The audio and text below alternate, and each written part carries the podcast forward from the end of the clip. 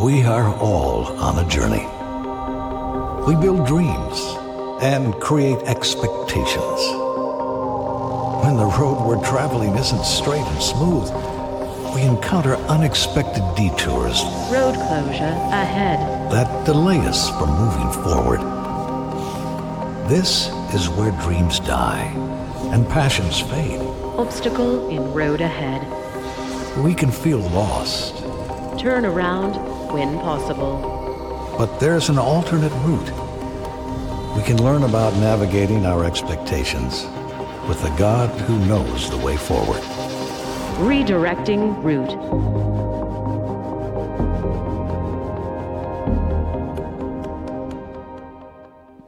Well, a hearty welcome to all in our faith community, those here on our Ridgely Road campus, and those all over the world who join us in faith and celebration. If you're in the process of getting back to normal schedule with schools having opened, or you're visiting for the first time, or this is your first time in a long time, welcome. It's good to have you all with us. We are in the third week of our series looking at expectations. In the first week, we laid out a few basics about expectations. First, they are multifaceted. We have expectations of every area of our life expectations at work, at school, in society from general. We have expectations of ourselves, and yes, even God has expectations of us. Second, our expectations are the lens that colors each of those areas of our life I just mentioned and how we feel about them. So if something is expecting, exceeding, excuse me, our, our expectations, we tend to feel very good. If something hasn't met them, well, we don't feel so good. And then the third issue about expectations is that not only do we have expectations of others, but you have expectations of me. Oh, yes, and God has expectations of us also. We'll touch on that in a bit. Finally, uh, fourth, our health, our happiness, our relationships, all of our well being depends on how we manage expectations. So we can manage them to bring us comfort and satisfaction. Today, we're going to look at some expectations we can get wrong because of the culture that we live in. And the story will help us kind of adjust our expectations to the real world. We can have expectations that are unrealistic, and then we can have some that are flat out wrong. They are actually dead ends, expectations that are dead ends. We can follow them for a long, long time, and then we get to the end and realize they can't deliver what we had expected. And so the quicker we redirect our route from these false expectations, the better off we're going to be. So, we're going to look at a parable today from St. Luke's Gospel. Of all the four Gospels, Luke is most equipped, or, or, let's say best tailored, to speak to our community of northern Baltimore County, as well as many of our people who join us around the world.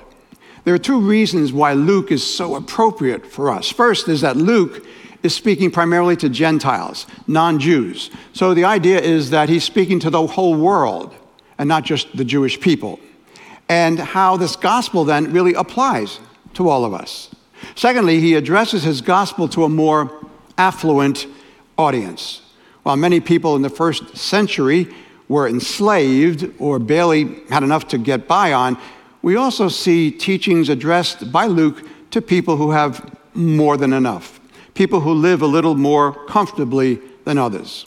I have to say that from my casual observance, there are more teachings in Luke on money and how God wants us to handle it than there are in the other three Gospels. There are parables about handling money.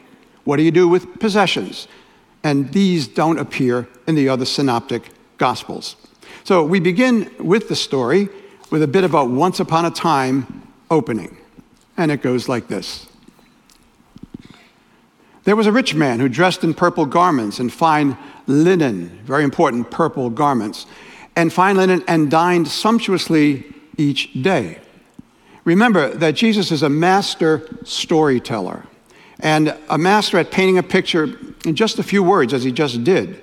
We quickly get a picture of this guy who has some wealth and means. He loves to dress in purple garments. That's just not a color preference. Purple clothes were the most expensive clothes you could buy in the first century, and usually they were reserved for royalty. It beca- it's because purple clothes could only be produced from a dye secreted by sea snails. So let's say if you wore purple, you had money, lots of it. It would be like our saying today that someone wore clothes every day from Gucci or Louis Vuitton or Chanel, and that to get them, they would travel to Paris each year for the fashion shows to buy them. So this guy spends money on the most expensive clothes and fine linen, as Jesus describes. And then, not only that, he dines sumptuously each day. So every day, he has his choicest foods filet mignon, lobster. He eats meals at the best restaurants. I won't name them, we all know where they are. Notice what it says at the end of the reading. This is every day. This is a lifestyle he's established for himself. The picture Jesus paints of a guy who's made possessions and pleasure the focus of his daily living. That's clear. And as we will see through the parable, it is because this guy is completely focused on himself. Oh, he has a credo, he has a rule he lives by, and it's this abundance equals happiness. Let's acknowledge two things. First, would you agree that our world and culture, the advertising industry has heaped upon us, can lead us in believing that more is better? Amen? Amen. Oh, there are people out there. Usually it's just those online I hear. That the world, secondly, that would you say that the world sets us up to expect that the best life is to be found in an abundance of possessions and a life of leisure? Good. There must be some Baptists out there too. That's great. I'm glad to hear that. So if it's not possessions, then the world may be telling us that we can expect a life of leisure, a life of pleasure, to bring us the best life we can hope for. So we come to believe that the best life will come from devoting ourselves to a little, excuse me, to a life of leisure. You might say focusing on playing golf or going sailing or shopping or vacationing to exotic places. Let's play a little quiz here this is such an active congregation. How true do these sound to you? If you're empty, you need to fill yourself. If you're stressed, learn how to take care of yourself. Job interview, believe in yourself. In a tattoo parlor, I don't know who's there, but there must be somebody there, you must be able to express yourself in dye. If someone dares to criticize you, you love yourself. If you're not getting your own way, you stand up for yourself. So, what's common to all of these? Just think for a moment. Boom, boom, boom, boom, boom, boom, boom, boom, boom, boom, boom, boom, boom, boom, boom. Anybody know? Yourself. Amen. This is a smart group, too. So, it's that the self is the standalone, the do it yourself unit in each of them. In our gospel, the poor, or should we say the rich man, has taken the bait and focused himself on having the best possessions and having a life of leisure and pleasure. And he expects, big important word, he expects it's all going to work out for him. Let's return to the drama of our story. And, and lying at his door was a poor man named Lazarus, covered with sores, who would gladly have eaten his fill of the scraps that fell from the rich man's table. Dogs even used to come and lick his sores. So, while each day the rich man is focusing on himself, there stands a man in need right outside the door. Lazarus is not a poor guy in some faraway country. Lazarus is a person in need at the rich man's door. Jesus, the master storyteller, shows how bad Lazarus is in need in just a few vivid descriptions sores seeping and covering his body, medical attention Absolutely. Healing, dying for it. And he needs some food. The guy is starving. But the rich man, sad to say, is so busy with himself that he doesn't pay any attention to him. He doesn't even give him the scraps that fall from his table. And as we will see in a minute, the rich man was expected to take care of him. The rich man was expected to serve him. The plot thickens. Let's regain the story. Let's return to the story. When the poor man died, he was carried away by angels to the bosom of Abraham.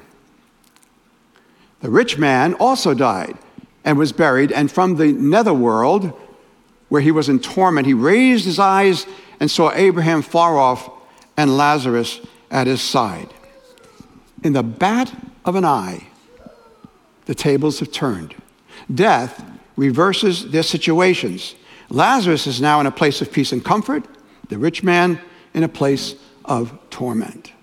Now, as an aside, Catholic scholar Scott Hahn argues that this place of torment is not hell, but purgatory. That the rich man is suffering for not having helped Lazarus, but it isn't eternal fire. It's the fire of purification. I think that's an interesting thought. Often we look at injustices and inequities in this world and wonder, why doesn't God do something? Well, folks, God does want to do something, but He's going to do it through people. He gives extra to us so that we can help those who have less than us or are in need. That's God's plan, and we're part of it. But even if justice is not fully realized in this life, rest assured, my friends, it will be in the next. Back to the turned tables. Lazarus cries out, Father Abraham, have pity on me. Send Lazarus to dip the tip of his finger in water and cool my tongue, for I am suffering torment in these flames. Hmm. The rich man comes from a place of torment that results from his bad choices. His focus on himself has led him to a place he never expected to be. He expected, honestly, to enjoy possessions and pleasures of the world forever. But when he dies, he must move away from the possessions, he must move away from the pleasures of the world. Brothers and sisters, what is certain is that death will one day separate each of us from our stuff, from our possessions, and from our lifestyles and the pleasures of this world. It's guaranteed that your death and mine will one day, perhaps sooner than we think, will separate us from all this that is temporary. That's why we have to set expectations beyond this world and not just focus on the here and now, important as it may be. Our expectations shape our souls, and that creates our character. We see this so clearly in the rich man of today's gospel. Notice the rich man still thinks the world revolves around him. He expects Lazarus to come and serve him. That's his request. Have Lazarus dip his tip of his finger in water and cool my tongue, for I am in torment. He has expected the world to revolve around him, and he still does, even in this place of judgment. He wants Lazarus to serve him. Sure sounds like unrealistic expectation to me. We now see that Abraham replies with the perfect answer My child, remember that you received what was good during your lifetime, while Lazarus likewise received what was bad. But now, he is comfortable here, whereas you are in torment. Moreover, between us and you, a great chasm is established to prevent anyone from crossing who might wish to come from our side to yours or from your side to us. Abraham calls him my child. So there's mercy and compassion for him. But he adds, remember, in your lifetime, you had good things and Lazarus had bad and you did nothing, nothing to comfort him. So now the situation is reversed. While you could have helped him in his former life, there's nothing Lazarus can do for you now. For that life is ended. It is such a profoundly sad realization. This life and the next life are indeed connected. So we want to make decisions now in light of eternity. Just makes sense. We want to set our expectations now for a continuation of the life we want to live. We don't want to be based just on what's here in this world. We want to set them on God's promise of what's to come in the next. So, in all parables, someone usually represents the hearers. Yes, we're supposed to see ourselves in the parable. And as folks who are wealthy in comparison to the rest of the world, we're to see ourselves in the rich man. Jesus wants us to identify with this rich guy, not to condemn us. There's no condemnation in Christ Jesus, not even to make us feel guilty. Jesus never leverages guilt that way.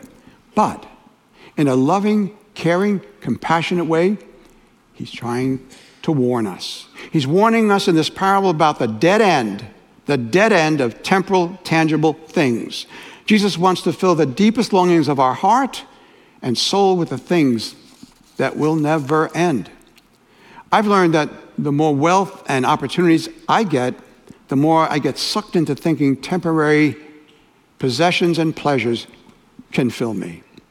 Money, possessions, pleasure are not bad. They're goods and they're gifts from God, but they are not the root to a satisfying life. As we get older, we come more in touch with that insight. If we expect that once we have an abundance of possessions and pleasures, we'll be satisfied, we have just set up expectations that are not only dead wrong, but expectations that are dead ends. Sorry, I'm saying this for my own sake as well. It's challenging in our world to accept that truth, but we know well tell a lie enough times, people begin to believe it. We start to expect it to be true, but we know in our heart of hearts, it just isn't. When we do find ourselves expecting them to fill us, we will and we need to redirect our route, as the theme suggests. Redirect our route and go in another direction. The reading from Timothy, the second reading today, gives us the better route to take. Paul is talking to Timothy. But you, man of God, pursue righteousness, devotion, faith and love, patience and gentleness. Compete well for the faith. Lay hold of eternal life to which you were called. Yeah, pursue, seek, complete, uh, compete for eternal life. Laying hold of eternal life does not only mean going to heaven. Laying hold of eternal life does mean connecting with the things in this life right now at your disposal and mind that are eternal. We got them right now, they surround us. It means choosing the eternal over the temporal in the moment. And you've got them all. What are they? That God is present and you're present to God in prayer and worship. That your soul moves from your mind to your body to your actions and relationships to other people. These are things in your life right now that are also part of your life hereafter. And not only are they connected, but as you work with these, the fullness of life hereafter comes to fullness. So, it's easy to set our expectations too low. Laying hold means getting your ego out of the way. You're not a do it yourself unit. And the soul reminds us we're not, we're not made for ourselves, we're made for connection. Connection. And that's the bridge, not only to a fulfilling life now, but to a life hereafter. So, by way of application, I'd ask who is outside your door that God is calling you to care for? Is it a neighbor or a coworker? Is it an aging parent or a friend who's now grown old and ill? Perhaps you feel like that person is a distraction, so you want to put him out of your mind. He's at your doorstep. Don't step over him. Notice him and care for him. It's God really trying to get your attention. And I think He's got it. It's God trying to remind us to care about someone, and in so doing, to care for what is eternal. Perhaps you need to set some time in your schedule. Specifically, I suggest a re- repeating weekly reminder care for someone today. Care for someone today. Or one of the ministries we value here at Nativity is member care. We strive continuously to create a community where we look out and care for one another so that we don't get too focused on ourselves, our own egos. This weekend, I would personally invite you to learn more about opportunities to serve in our member care ministry. Member care helps people in our parish when they're struggling or in need. And there are several opportunities where God, I would say, is moving your heart right now. How about facilitating conversations with people who are grieving the loss of a loved one? Or praying for people on our website prayer wall? Or here's one once a month, taking communion to someone who's bound by a bed and can't get out of the house.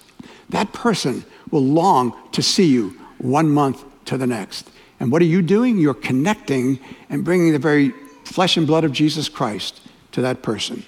No matter what your skills, you have a positive impact on other folks when they are struggling and in need. Yeah, God wants to use you to care for others.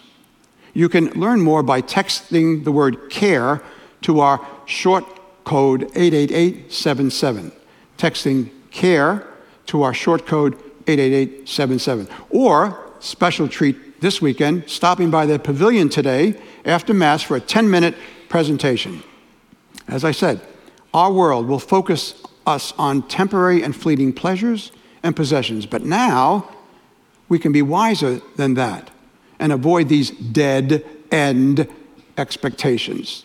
Let's compete well for the faith and lay hold of eternal life.